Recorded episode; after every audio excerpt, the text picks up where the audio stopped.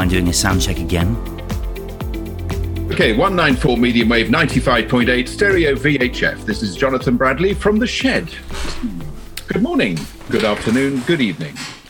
Good overnight. should, we, should we go straight into it? We may as well.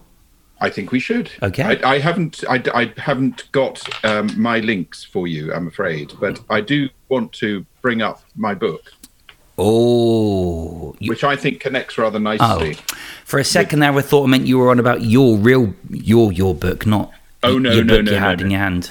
No, I will have that very soon. Okay, hang on. Let me just reposition my uh, my screen because I uh, feel like I've got a big penis in my face and I can't. There we go. Is that better for you? That's lovely for me, darling. Mm. Excuse me. Oh my goodness. Um, good morning, good afternoon, good evening, good overnight. This is Anthony Price. And this is Jonathan Bradley live on the podcast from my shed. Yay! At last, I am in my shed, and I can't tell you how exciting this is to be broadcasting uh, from the shed. And you wouldn't think it's a shed looking at it. You would think it's a professional. Oh, actually, I'd say it looks like another room in the house because you've even got pictures up. Is that a, an infrared sensor in the corner, in the far corner on the wall? No, uh, that is a fridge. No, no, not the blue thing. The one above it. There's in the right in the top corner in the ceiling. Is that what is that? Ah, no, that that is something that I managed to put into my shed yesterday, which is my Bose speaker system. Oh, for So yesterday afternoon, I was rocking. I've got this um, ancient old CD player, which I refuse to get rid of because it's a beautiful thing. It's called an Onkanyong. Onkyo. That's the one. Yeah, no Onkyo. And I, with it, I've got boxes and boxes and boxes of CDs, which are now on my wall in my shelf system. And so yesterday, I was playing all my all my favorites and uh, jacking the thing right up Nice. in my shed. And I went out of my shed into the garden to hear it, if, see if I could hear it, and it was so quiet. Lovely. brilliant. So you can now play the Spice Girls without interfering with your neighbours.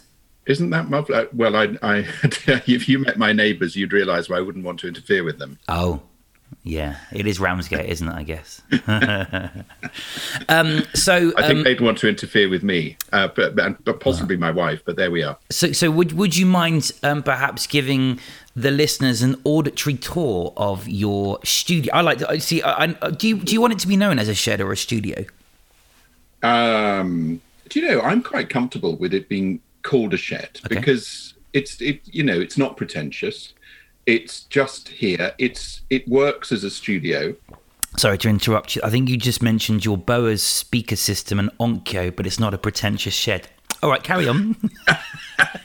Well, what I'm saying is that uh, it's got all this stuff in it, but you'd never know. You know, the idea is that it's a little old shed at the bottom of the garden, and then you come into it a bit like a TARDIS, and inside it's oh my god, that's not a shed.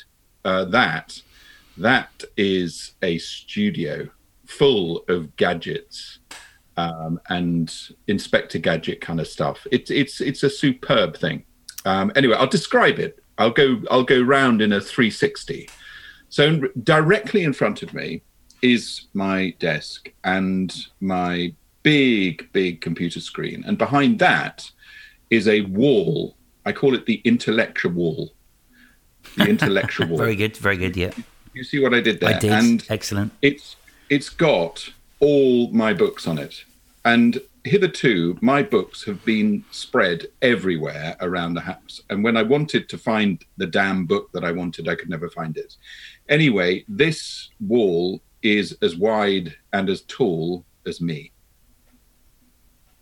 well not quite as wide but it's as tall and it's got all my books in it and that is just happy days for me and then rotating round on my swivel chair uh, there is a shed and the listener could be a little bit confused and you know i understand why you might be confused at When you point. describe what you were doing, I'll be honest, I was also confused. So yeah, Yeah. So let me let me um, stop being a little bit cheeky and explain that I recycled my old garden shed by putting it in my new shed.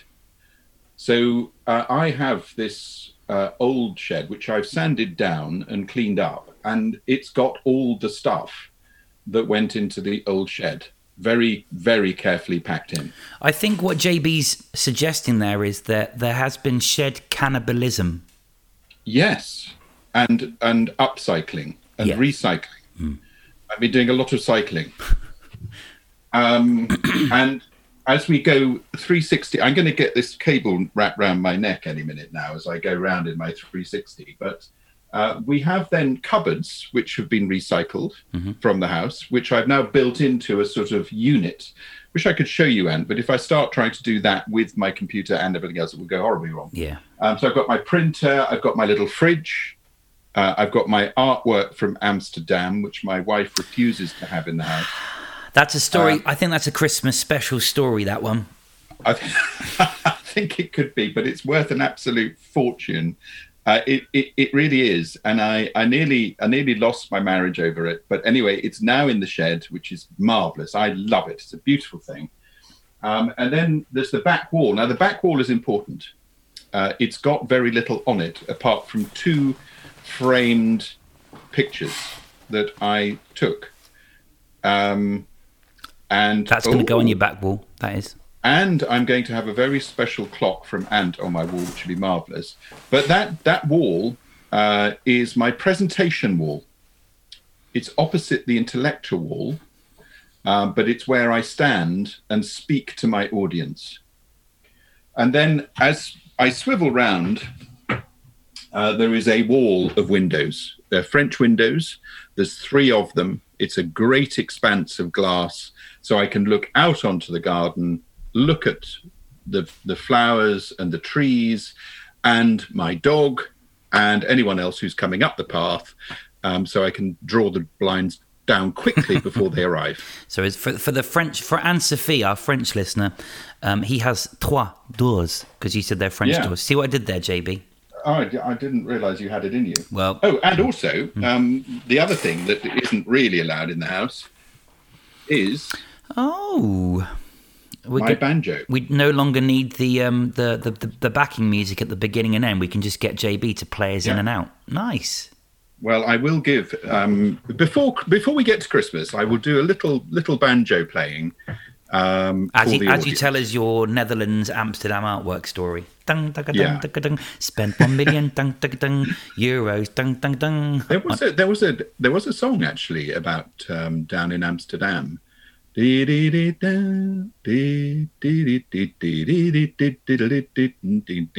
And it's something to do with a house and a mouse in Amsterdam. I thought you were singing INXS, "Baby Don't Cry," but there you go.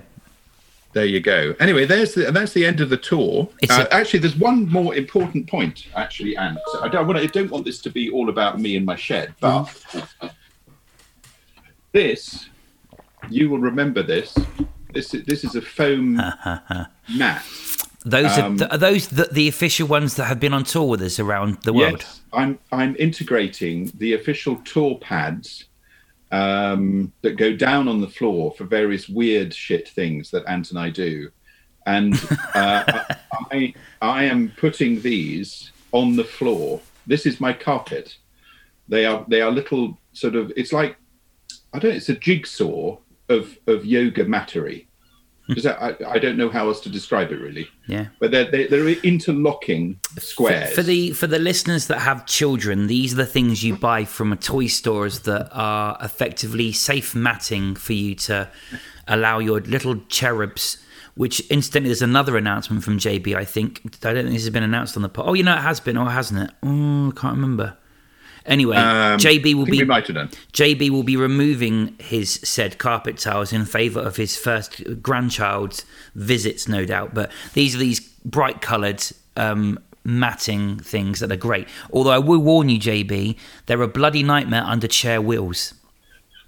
Ah, I have thought this through. Okay. So on top of it will be going my uh, rug, which Ah. I'm, I'm I'm rolling about on now. Nice. So uh, I, I'm basically creating a soft play area for myself. D- Don't worry about my granddaughter. I mean, uh, yes, it would be quite good for her, I suppose. But I quite like rolling about in the afternoon on my soft play Lovely. Strumming. area, strumming away, Yeah. riffing, riffing on my back. Oh, and on next week's podcast, we'll take your leadership questions. Uh, anyway, so any questions about that? I, you know, any any little sort of queries about my shed? Anything else that listeners want to know? Of course, you can uh, contact us and let us know any further questions. I'm really happy to answer. Lovely. I feel I've done shed. I think the shed is done now. It literally is done, and I, I do actually, I feel quite proud of my shed and my achievement. I I set out with um, a completely uneven floor uh, area at the bottom of the garden, and it was made up of stone and brick and weird stuff. Anyway, I leveled it all out, and I've got I've now got this um, pretty cool studio at the bottom of my garden. It's taken me about four or five months to get it done, but it's done now, and I'm very excited. I'm very excited for you too, because, well, let's be honest. There's now not a huge amount that um, that we can talk about really um, from a podcast. I know what are we going to do. I've moved. are we going You've constructed. Uh, what's left? Well, we've got to think to the future now, and Hmm. and you know you've got some exciting things happening in your world. Yes. and I know you started telling us a little bit about it last time. Is there any more you can add? Well, where do I start, really? Um, so I'm excited to announce that um, people may have seen in advance of listening to this podcast that this week we launched a um, COVID 19 um, uh, support scheme for unemployed workers impacted as a result of COVID. Now, we're not going to ban anyone that is unemployed due to non COVID related redundancies, but basically, yeah, we're, um, um, for those of you that haven't listened to the previous episode podcast, I am leaving my employer. Um, to co-found with a lovely group of shareholders, investors, and founding employees, um, a digital live learning company um, called Try Digital Learning. Um, have a look at the website and uh, terms and conditions apply. Um, but as part of our launch, um, we wanted to give something back actually. So we're aware of, I mean, I'm sure all of us can look on social media and we don't need to look far before we find someone we're connected to now looking for work or unemployed. Um, yeah. Can I just stop you there, Ant? Because this might be a good moment to just break the the um, thing because there's there's a lot of um, interference coming from your end. It may, Uh, may be that you can hear it, but um, the listeners can't because, Ah, um, yeah. it's a lot of lot of popping and and popping. It's cl- crystal clear on the recording. Oh, is it? Yeah, Oh, God, is it more more shit at my end? possibly. Oh Lord, Oh, lordy. can't bear it. No. I'll continue speaking uh, about my life story, and if if you um can solve that crackly poppily issue, I mean, maybe you need to have a roll on your carpet and you and, and you have a strum. See if that helps you feel a bit better. Perhaps I've got too much friction going on. Yeah, it's that roller neck top that you're wearing today. I've got a little static. I bet you bloody have you rolling around on the carpet, you dirty bastard.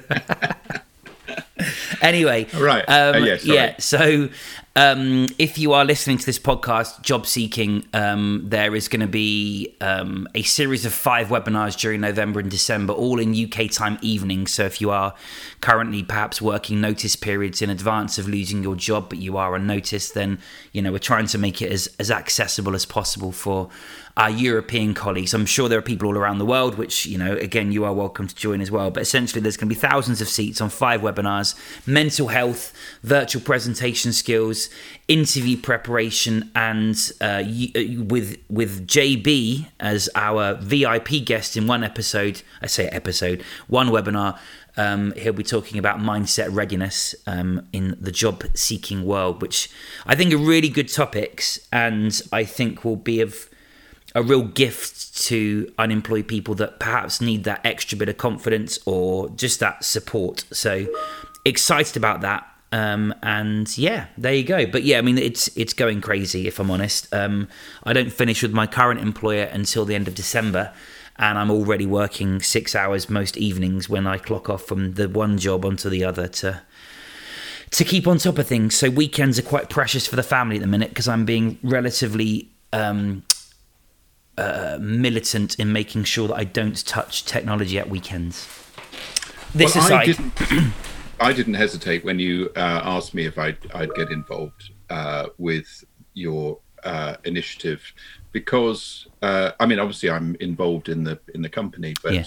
uh, the PR well I don't it's not even PR it's just it's just a good damn good thing to do right now for because there are countless people yeah, uh, who are facing uh, a lot of uncertainty at this time of the year, and it really is a tough time out there. I I am now knowing quite a lot of people uh, who are being uh, detrimentally affected by this, Yeah. and some in a really big way, and it is really affecting people's mental health around the world. And I think what you're doing is superb, and uh, we're, I, we're doing I- JB. We're doing. You know, it's, it's yeah that we're doing i think it's a really a, a wonderful initiative and uh, not only is it good for for those who are going to be able to um, take part in it but i think it's also good uh, for the people doing it i think i think we will we will really like uh, the feeling of being able to make a difference uh, at a really really difficult time for people so Yeah. i feel really good that you're doing that we're doing that Yes, yes. Um, So, Ant, uh, you have got a couple of pieces yes. that you are going to share. I I want because I saw those. I thought it would be useful for me just to um, bring out a little. Well, not my own book. Uh, that is to come. It is the next excitement in my You life. You know why, but- don't you, listeners? It's because his um, his co-writers uh, are still negotiating with our producers on the rider terms of appearing on our podcast. Um, you know, we can get we can get a national tre- treasure broadcaster and Iain Dale signed up with literally just going direct him on Twitter. But my goodness, um, his co-authors they want, I believe, peeled grapes, yellow M and M's, and if I'm not mistaken, I think um, I think it was you that asked for a. Well, I went a rolling around on the carpet with a with a banjo.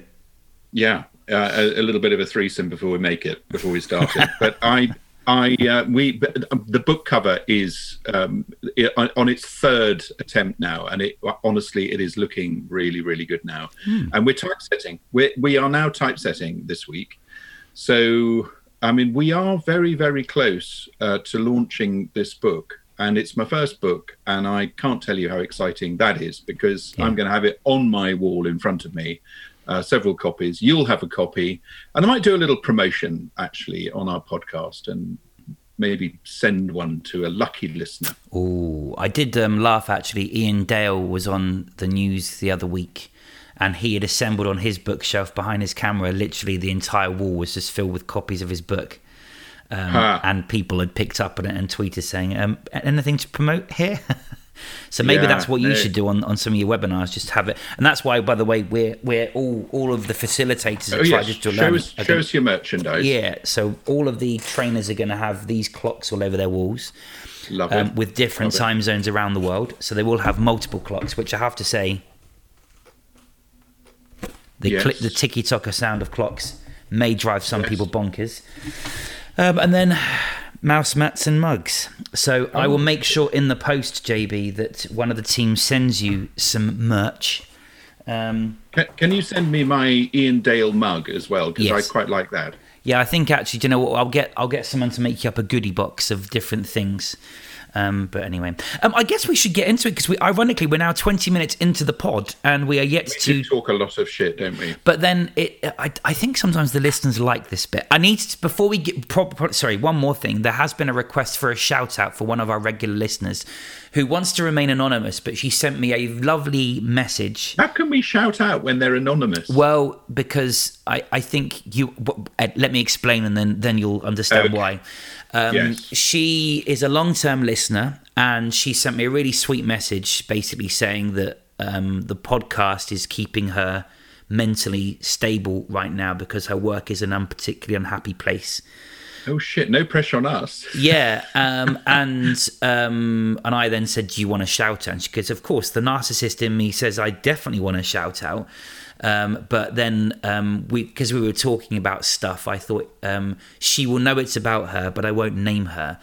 Um, but she's been listening back to some of our back catalogue, which is quite funny actually, because we record these things and then forget they've ever been done, and then oh, okay, yeah, that's nice.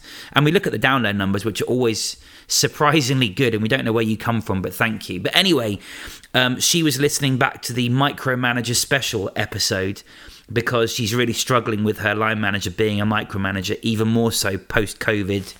Um, in a remote working world. So, um, to that lovely lady um, who will remain nameless, but you know who you are. Um, keep your chin up, and if it's still shit, come and talk to me because we'll hire you at our place instead. Do I know this person?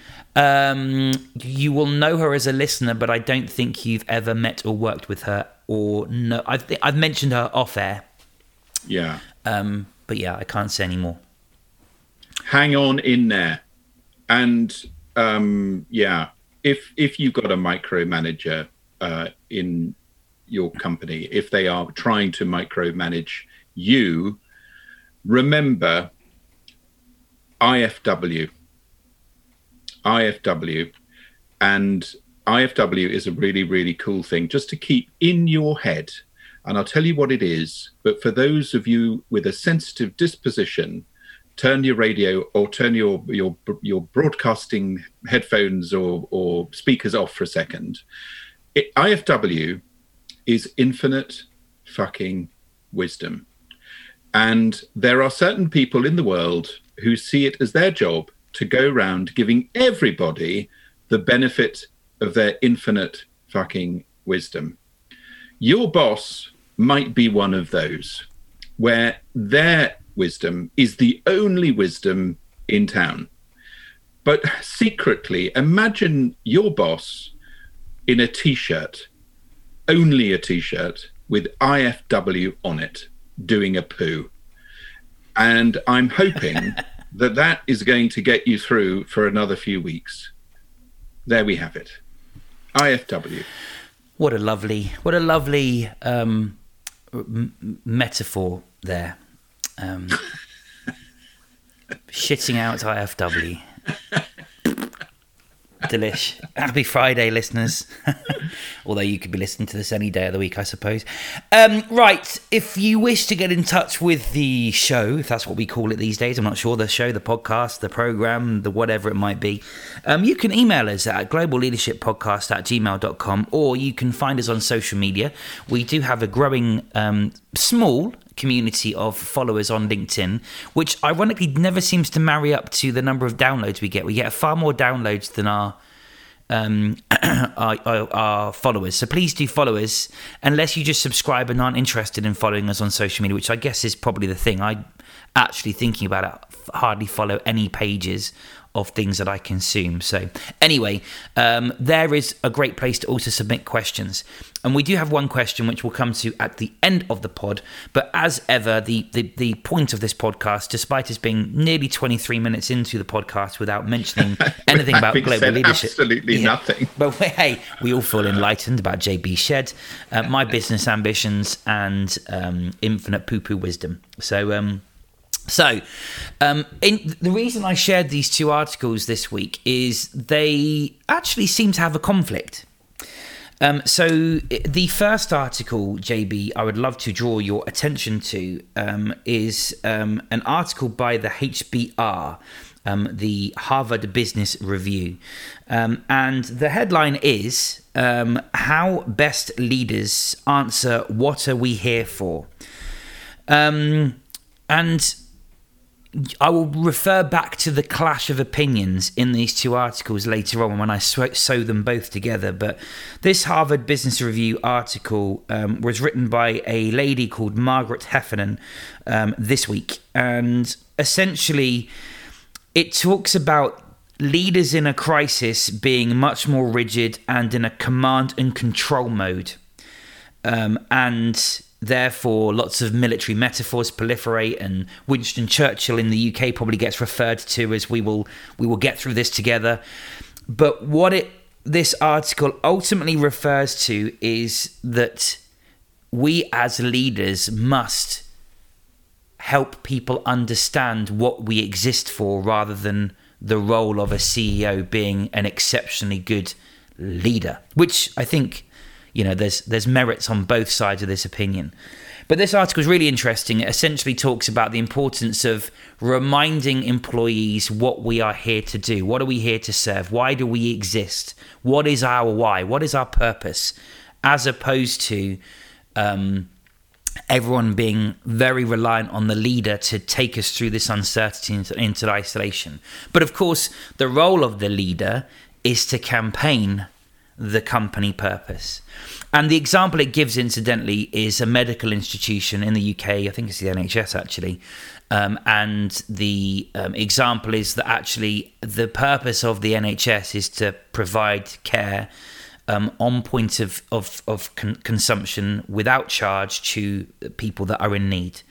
And actually, when you strip out all the bureaucracy of the organisation, that's what we are here to do. And when you have that purpose drummed into you, guess what? Shit gets done and it's not bureaucratic. And my God, how efficient are we doing this when we all know that if we're doing what we said we're going to do, everything is okay. The rest will fall into place. And of course, there's no doubt military precision behind the scenes, but what we stand for is being delivered. And that's what we want to be famous for. So the article effectively, I think, is an interesting one because it draws comparisons between a command and control led vision um, we will fight them on the beaches. We will do this. We will do that. Very operational versus actually, do you know what? What are we here to do?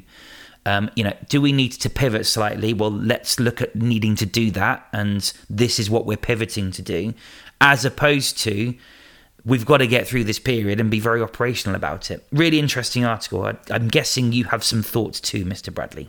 I I do, and when I read it um, with my tea this morning in my shed, uh, Did you know I, he's in a shed, by the way, everybody? Yeah, I really, I really thought because uh, I'm I'm a great fan of Margaret Heffernan for starters. I think she's brilliant. I often hear her on um, the radio, Ready for, and she's very, very articulate. And I, I when I read this, I, I imagined a a circle um, in the middle of a page, and and in that circle, that great question. And I really like the question: What are we here for? Uh, that is that is the question, and I'd much prefer that question uh, to why are we here? To me, it's got more uh, energy in it. It's got more specificity. Easy for me to say. Yeah. And uh, I so what are we here for? And then around that circle, if you can imagine uh, a number of other circles around the bigger circle that contain the shareholder, the employee, the supplier, the community, the regulator, and so on. And all of these circles around the bigger circle with that intent to find what are we here for. This is the model for inclusive led companies.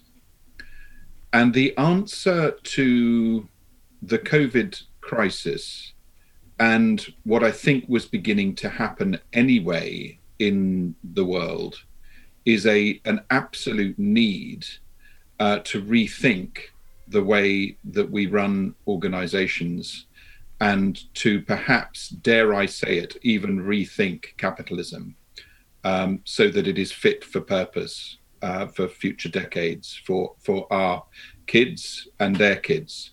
And I I really liked um, a quote, and I hadn't seen it before that she uses, and it's by Peter Drucker.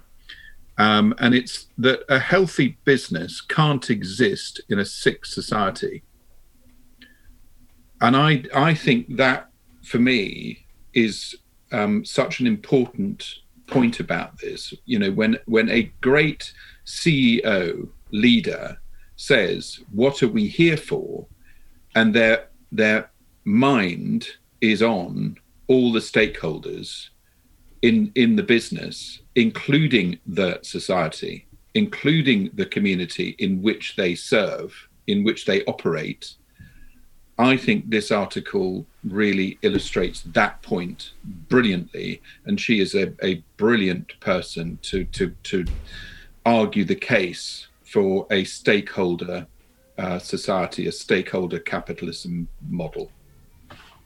I've not heard of this lady before, so I think think I need to give her a listen on Radio Four. You say she's often she's often brought in to speak on um, you know the the rethinking of of business uh, and the way that we we do leadership these days. She's well, she, has got a few books out there. She's um, you know does a, does a lot on radio. She's she's superb. She's absolutely brilliant. Um, very very um, fond of her hmm. and her work. So um, it's interesting because you and I have previously discussed this type of topic on our episodes about having a vision and campaigning it. And I think as we look at the world changing around us due to COVID nineteen, and my God, how the, how is it we're still talking about this this pandemic so much beyond when we thought we would be? Um, but it is allowing us to rethink our attention on the vision and the campaign that we lead. And it's interesting where some of the more people focused leaders that I know are probably very good at trying to make sure that they aren't tempted to move into that command and control seat during this period and are standing firm on just campaigning what we stand for and what we're going to do. There may be a slight variant of what we are going to stand for for the next six months until we're through this, but that is what they're doing. And it, it's interesting, isn't it? Because there is so much uncertainty. To try and suggest you have a vision, there's every probability that that vision is going to change if it's hugely operational as we roll with the punches. And arguably, that could chisel away at people's confidence at your ability to lead because we're constantly changing our plan. And hey, look at the governments around the world, including the UK, with their constant pivoting and changing of of of our vision, if you can call it that. And I sense that there is a bit of a reluctance because it's a command and control vision that we have um, in our country. But then I think there is also some fatigue in our country, for example, thinking politically for a moment that um, you know, we can't just say we're British and we'll fight on and you know um, stay strong and, and, you know keep calm and carry on, um, because that that isn't going to save lives and and things. So um, it's interesting for for you listening to this podcast right now. Um, I'm sure many of you are, you know, uh, if you're leading people, which I presume the majority of you are, there is a degree of uncertainty, um, especially in some sectors but what is it that you want your team to be famous for? Now, where I have a slight fly in the ointment on this article because it relates to the next article is um, when the business model around you is collapsing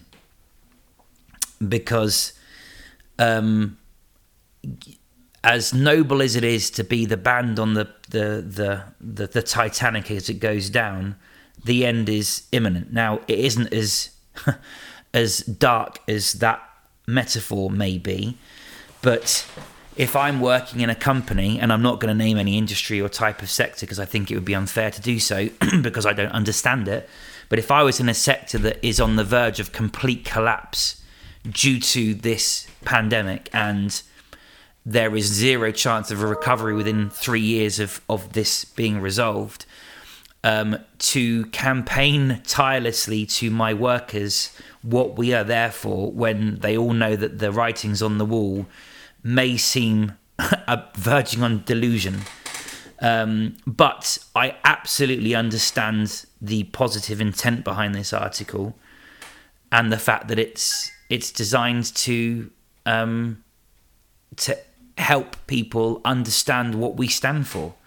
And if the business model is resilience to a point and it's not going to collapse, I think this is a really good article and advice for leaders to read. Absolutely, and I, you know, I, I, I think, however, that what we are here for is is a is a movable feast. I, I don't think that that is static, uh, because if if you've got that model, uh, which is you know the the stakeholder model, where you've got all of those circles outside that inner circle. What are we here for? Those outer circles will inform that question. That they will answer that question, and so the the the customer will be one of those informers. They will be part of the team uh, that decides what we're here for. So if their needs change, and the shareholders' needs change, and the employees' needs, you know, then there's change and adaptation and response that we need to put in place uh, to the customer need and regulatory change and so on. We're on it because they're part of our team. And, and it's a different way of looking at it. It's a much more inclusive approach that is sensitive uh, to market conditions, sensitive to customers, sensitive to um, society, and you know the the the the sad fact is that a lot of organisations are not tuned in as much as they should be uh, to all of those factors, mm. and it's not part of their team. They're just doing their thing and playing playing out the last few moments as they sink into the water, um, playing their flute uh, and their and their their violin. You know, they're they're, they're not really changing changing their um, their listening. They're not listening. Mm. They're they're just carrying on doing what they're doing. It's a good metaphor. So yeah, it's a really good a really good example, I think, and it, I I agree with um, with your next linkage uh, with the with the um, HR um, HR piece news. that you've got. Yeah. Yeah. Um, so I think we should go straight into that. Okie doke. So, HR News um, new report finds 82% of UK workers are confident in their leadership of the company to bounce back from a crisis. Um, so, this was published this week as well. Um, I'm just trying to find the author to name check them if they have been name checked. It just says author editorial team. Um, so, HR News, I salute you. anyway, um, what the article essentially talks about is the confidence of companies to bounce back. uh, Sorry, the employees of these companies to bounce back from the crisis. Um, it's done by an annual trend survey, um, thousand senior business decision makers, um, which essentially I think focuses on technology trends. So there is no doubt some optimism because the sector is much more, excuse me, in person resilient, if that makes sense, because it's reliant on on tech rather than people turning up in my shop, for example. Um, one of the interesting stats that comes out of it, though, is that it talks about the survey showing 43% of respondents believe in the most important attribute of a business leader is to show strong leadership in a crisis, while 41% say it's clear to, it's to have a clear vision amid economic uncertainty. Um, business leaders are now prioritizing recovery to stay afloat and minimize redundancies with the rest of the workforce looking up to leaders for direction and reassurance. Um, now, then there is some focus around employee well-being. Um, and actually, 25% of people say the most important attribute for a business leader is to support the well-being of their people, which you would think that with remote working and distance working being so much more of an issue for managers and leaders to help their people cope through that that isn't a more startling statistic. But again it's skewed slightly i believe because of the industry that the survey has attracted to respond to it. Technology by its nature people are remote people do have those capabilities and they're slightly more technically savvy. Um, but the thing that stood out for me with this one, in contrast to the other article, JB, in the in the HBR, was the fact that this article's survey suggests, dare I say it, I am paraphrasing, that 43% of the respondents look to a leader for command and control during a crisis. They don't want uncertainty. Give me certainty, please. Which, yeah, there's my bleh on that one. What do you think? Bless you. Sorry, I just sneezed. Did I manage to mute myself sufficiently to stop that? you did, you did, but. I, I must apologise for the listeners because it's school holidays this week in the UK, and you've no doubt heard in the background um, full-on wrestling going on the floor above me. I'm in a kind of a basement office, so therefore above me is crashing around two-year-old um, shouting "daddy" occasionally. So there we go. Anyway, you did manage to avoid deafening the listeners with your sneeze. Thank goodness for that. Um, in that article, there's a um, there's a guy um, from the CBI, guy called Matthew Fell, um, and he's the CEO basically. And he says, uh, with trust in business now more crucial than ever, uh, it's great to see more most employees saying they feel confident that their company's leadership can bounce back from a crisis. The spirit of support, empathy, and collaboration, which have emerged during this period, are invaluable to firms and individuals alike. And I think this is the real gain, uh, if if it's fair to say that, from uh, COVID, that at last people are realizing that our empathy, our caring um, for our employees, uh, and and employee to employee is actually uh, a, a, critical factor uh, for an organization's success. And trust.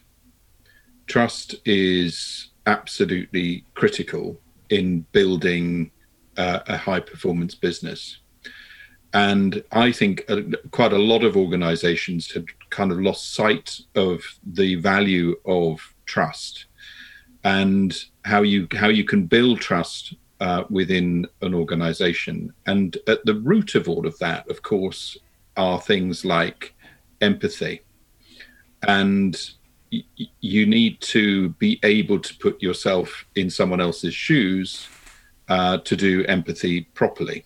Uh, and if you can do these things, then it's more likely that you're going to have far better communication and collaboration in an organization where there are high levels of trust and to be able to receive an order from a CEO who has had to go into control and command this week, this month, this year because of the situation that they are in.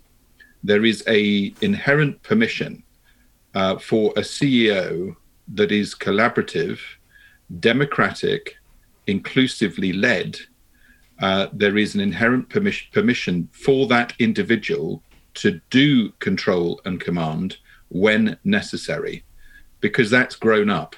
That is grown up business. And I think that there is such an opportunity for people to grow organizations with higher levels of emotional intelligence.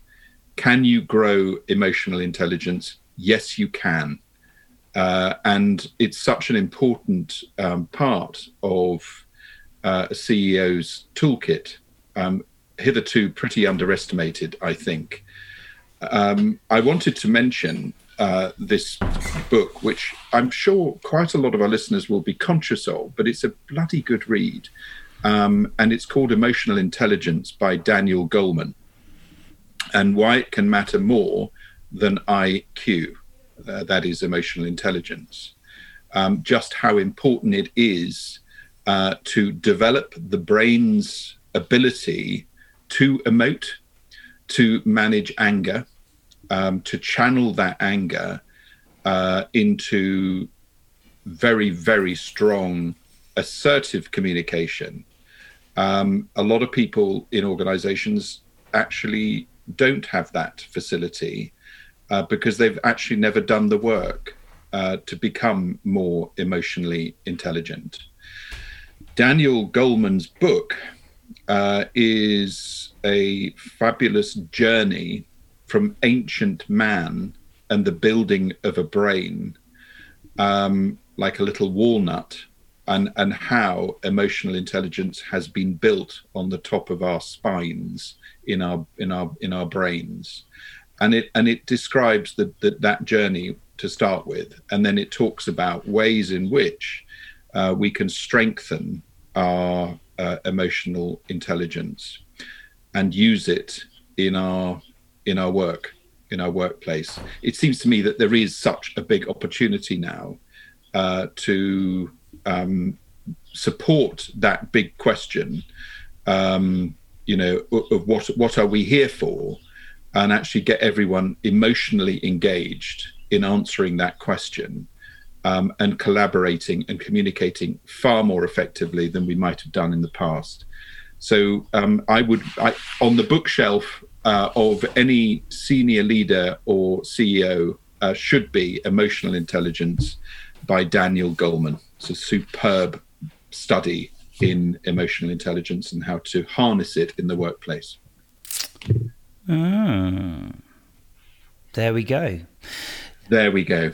And um, the comparisons between the two articles hopefully have been tied together nicely. They do often, by accident, weave into each other, but this morning's articles I thought were particularly um, um, nice the way they weaved in. And this book also connects in nicely. Excuse me. oh dear. I think you're you're sending sort of funny stuff down my microphone because I'm feeling a bit sneezy too. Oh dear. Well, maybe maybe my shed within the shed has got fleas or something. I did say you shouldn't use asbestos sheets to build it, but you know. Ah, damn it! Each to your own. That'll be it. Um, we have a listener question this week um, from a lady called Danielle. I have no idea on the location unless I try and stalk her on LinkedIn. Um, but the question's an interesting one actually, and links to well-being. And the question is, how do leaders relax? And I thought that would be a good one for you to answer first, given that you do all sorts of weird and wacky stuff to help you relax. I mean, you still got a full head of hair and you're 96. It's incredible. well, so uh, it's all about the breathing. Uh, it is all about breathing for me. And it's just never, ever, ever stop breathing. I think I told you, and I, I, I, I think I mentioned that um, when I was looking on YouTube to find out how to hang my doors, because uh, I'd, I'd done it years ago, but I sort of I know there's there's an art to it, and there's various sort of skills and and little cheeky tricks that you can use to hang doors. And I found all of that. But you know, one of the most brilliant little bits of advice that I found in my search for how to hang my doors was breathe, breathing exercises. I thought, my God. So there's a whole load of chippies out there um, doing sort of yogic breathing uh, to make sure that they hang doors pr- correctly. So I I really liked that because it. Do you know what it did? It made me just slow slow that down uh, and not rush it. Take my time and breathe and chisel away a little bit breathe, chisel away. And uh, what a metaphor. So, for this, uh, Danielle, I, I think it's not just about uh, having a lunch break or a tea break or, or whatever, or, or then finishing work and going have a pint in, in, with your mates. That, that's all important. But uh, there are studies that show do 90 minutes uh, of intense work and then take a break. Do a walk, walk about. Even if you are confined to your office, just walk about a bit and take your mind away from the work. Um, and maybe, you know, if you can, just kind of walk around uh, your city, your town, or whatever, and just just get a bit mindless and just just focus on your breathing. Just breathe and just do do good breathing throughout the day. It's a real stress reducer um, and get get into the habit of it. And I know I sound like a fruitcake. I know I sound mad, but I seriously, before I go and do webinars, and knows this. Yeah. Uh, before I do webinars or anything, I or or big workshops, I, he'll find me doing breathing exercises. And when I've got that flow going on, I'm I'm much more relaxed. And actually, do you know what? It, not just going into the workshop or webinar, but during it, I'm relaxed and, and being myself. And when I come out of it, I'm I'm feeling, God, that was good. And you know, and I know why. It, it's because breathing and focusing on breathing more, really good in intakes of breath, really good. There's a whole load more stuff I could tell you about. I won't bore you with it now, but I've got a fantastic yoga teacher who's taught me a lot of this stuff, and uh, I, I that for me, uh, I think is is a is a really good art. And you can uh, do you know what I can tell leaders and CEOs who are not breathing. I can tell. I can see them. They're not breathing. When JB first said breathing. this, when he when you first said this to me, JB, I said, "What do you mean? I've been breathing successfully for 36 years. Um, I'm still here." But but he raised a good point, and ironically, I think JB had just observed me doing some sort of webinar. I think um, he was sat next to me. We were, I think, we were in the US in Denver, yeah. and I had to do something, and you were sat in the meeting room with me because we were in between conferences or something. And at the end of it, I said, you know, lovely feedback. He said, yeah, breathe. I went, eh? but um, you're right. And ironically, my, my smartwatch, I presume through its measurements, occasionally reminds me to breathe. Um, do some yeah. breathing exercises, and um, and, it, and it assists you in doing those. But yeah, I, I think it's a it's a good question. So I have three complementary remarks to JB's answer to Danielle's question, which is how do leaders relax?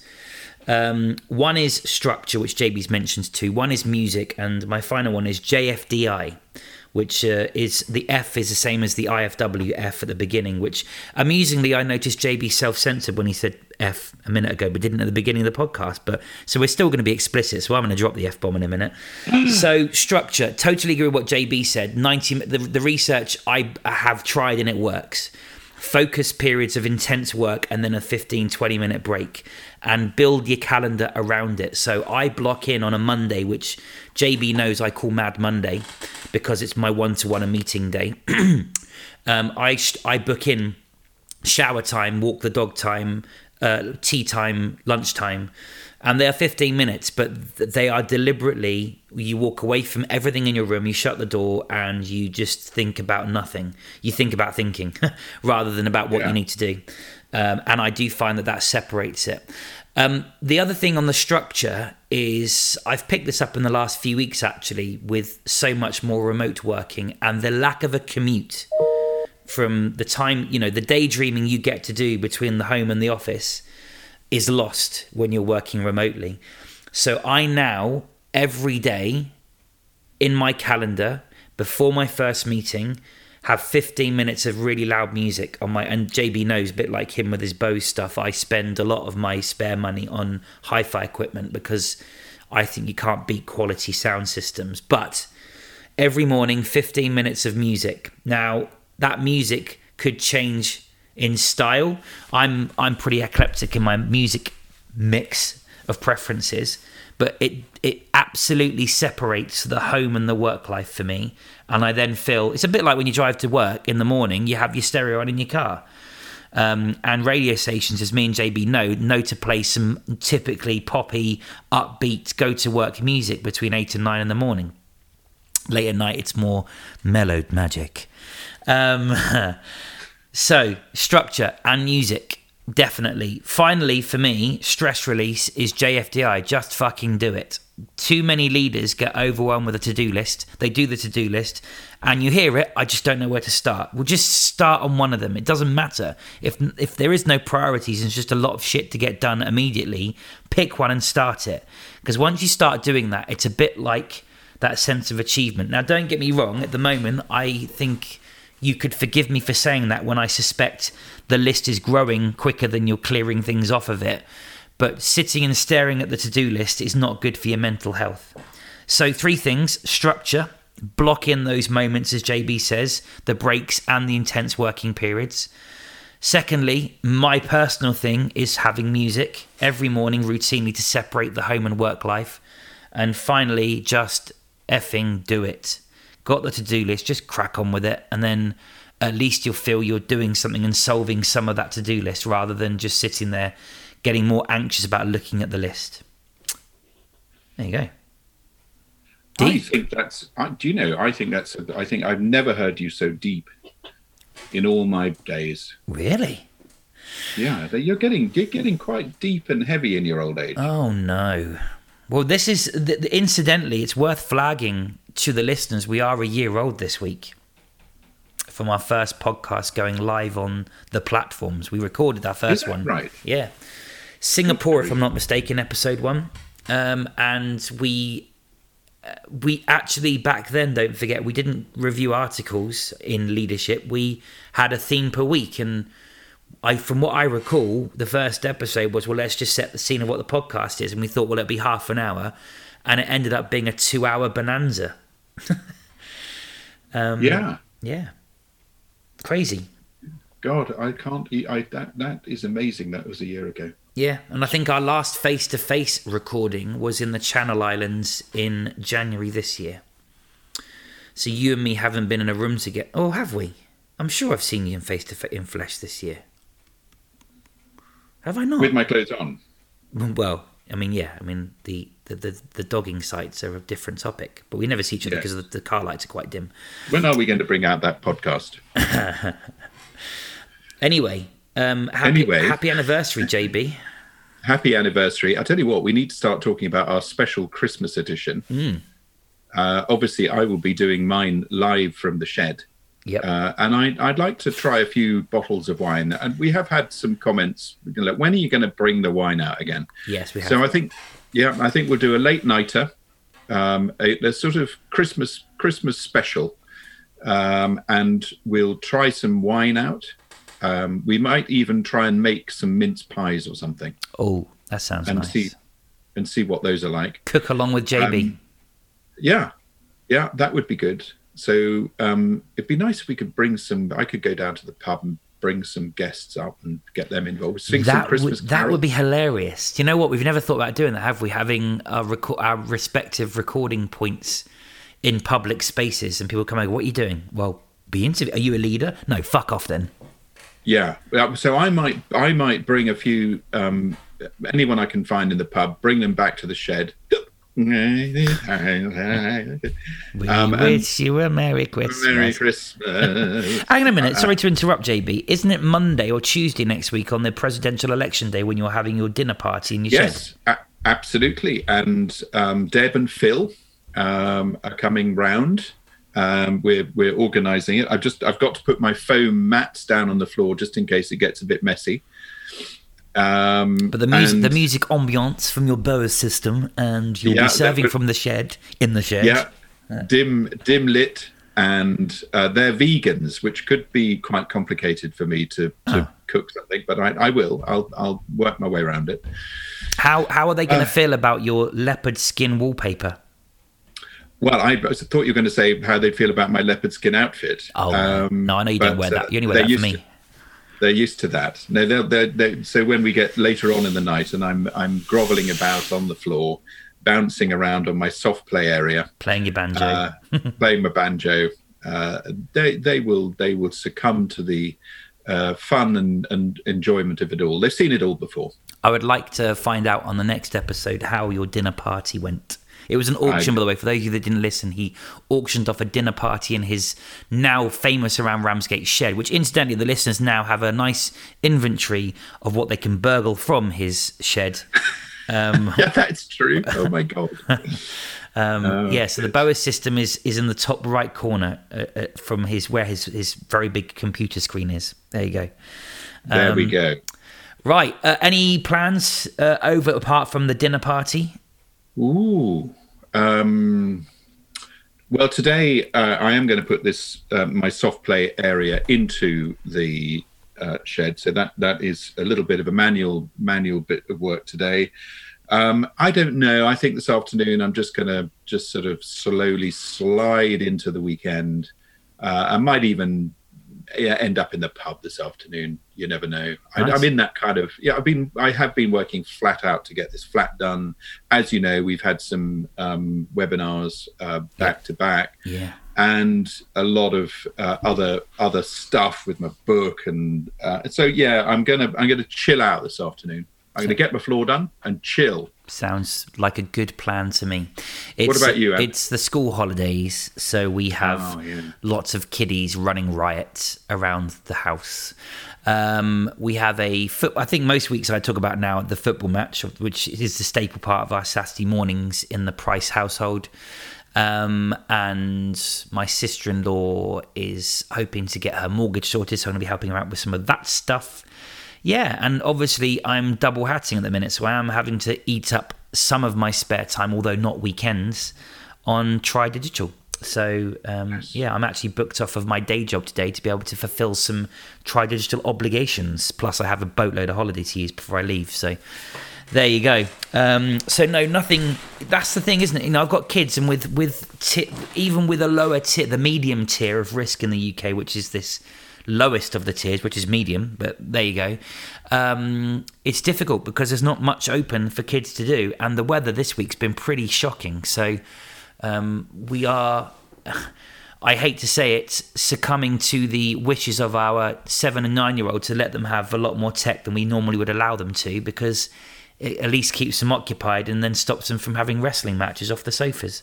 And then the two year old obviously follows suits and thinks it's hilarious and starts abseiling down the staircases. So it's um, it's just trying to keep the kids alive, really. Yeah. well, so, so when do they go back? Next Monday. Monday. Yeah, Monday. Um, they've only been off for a week, and they're not. There's no circuit breaker that was talked about as being a two week lockdown um, as yet. Um, I think I think it's interesting, isn't it? It looks like this regional thing's here to stay for for now. but I, I, if I'm a speculative man, I will listen back to this podcast in January, um, supposing that there may be a lockdown first two weeks of January. Is my is my guess. Really? Well- I think it's sooner. I think I think we're going to go in the UK. I think we're going to lock down within a couple of weeks. You reckon? And then what on Yeah. the on the run up to? Because I think I think most people are gonna break rank on Christmas. I think it's Yeah. it's futile to suggest it. So you're right. I think the the the, the gaming surely should be if if we just accept that's going to happen. What do we do to protect people before it? And then there is this ultimatum. If we do a lockdown now, you'll be able to, in theory, we will you know allow you to um, spend Christmas in groups of 12 or two households or three households. Um, but yeah, I- my money's on possibly in January. No one has any money anyway, and it's probably a good time for them to say, do you know what? We're going to lock everything down for a couple of weeks and just try and get anything out. Or maybe, as you say, maybe there's one before and after Christmas, which will be almost conditional of having Christmas together. But what a palaver. And hey, I have said this before who would want to be a leader in political worlds in the current climate, especially looking at the news in the opposition party, which once again are opposing each other within their own party, which ain't going to end well if you want to get the public to vote for you in four years' time. And on that somber bombshell, J- J- JB's right. I am, Somber going a bit, bomber. I am going a bit deep, aren't I? Oh You dear. really are. Yeah. I like it. I th- I think it's it's great. Oh. Um, if you'd like to get in touch with the program, global leadership podcast at gmail.com. If you rate the podcast, please rate it by voting at five stars on your various podcast providers because it does allow us to get additional visibility to listeners that do not ordinarily find us because it gets profiled more prominently on relevancy searches, apparently. Um, and we do welcome your questions. And please, you know, download, download, download because it makes us feel that we have a purpose in life. What JB's we're here for. yeah, JB's about to do his, his end conclusion. So, um, uh, thank you for listening. And um, this is the Global Leadership Podcast. I'm not sure we've name checked the podcast actually recently. This is the Global Leadership Podcast, and I've been Anthony Price. And I've been Jonathan Bradley, and you've been listening to our mood music. And just remember the focus on every breath you take. We have been trying to be as emotionally intelligent as we possibly can, and said, just fucking do it. Thank you.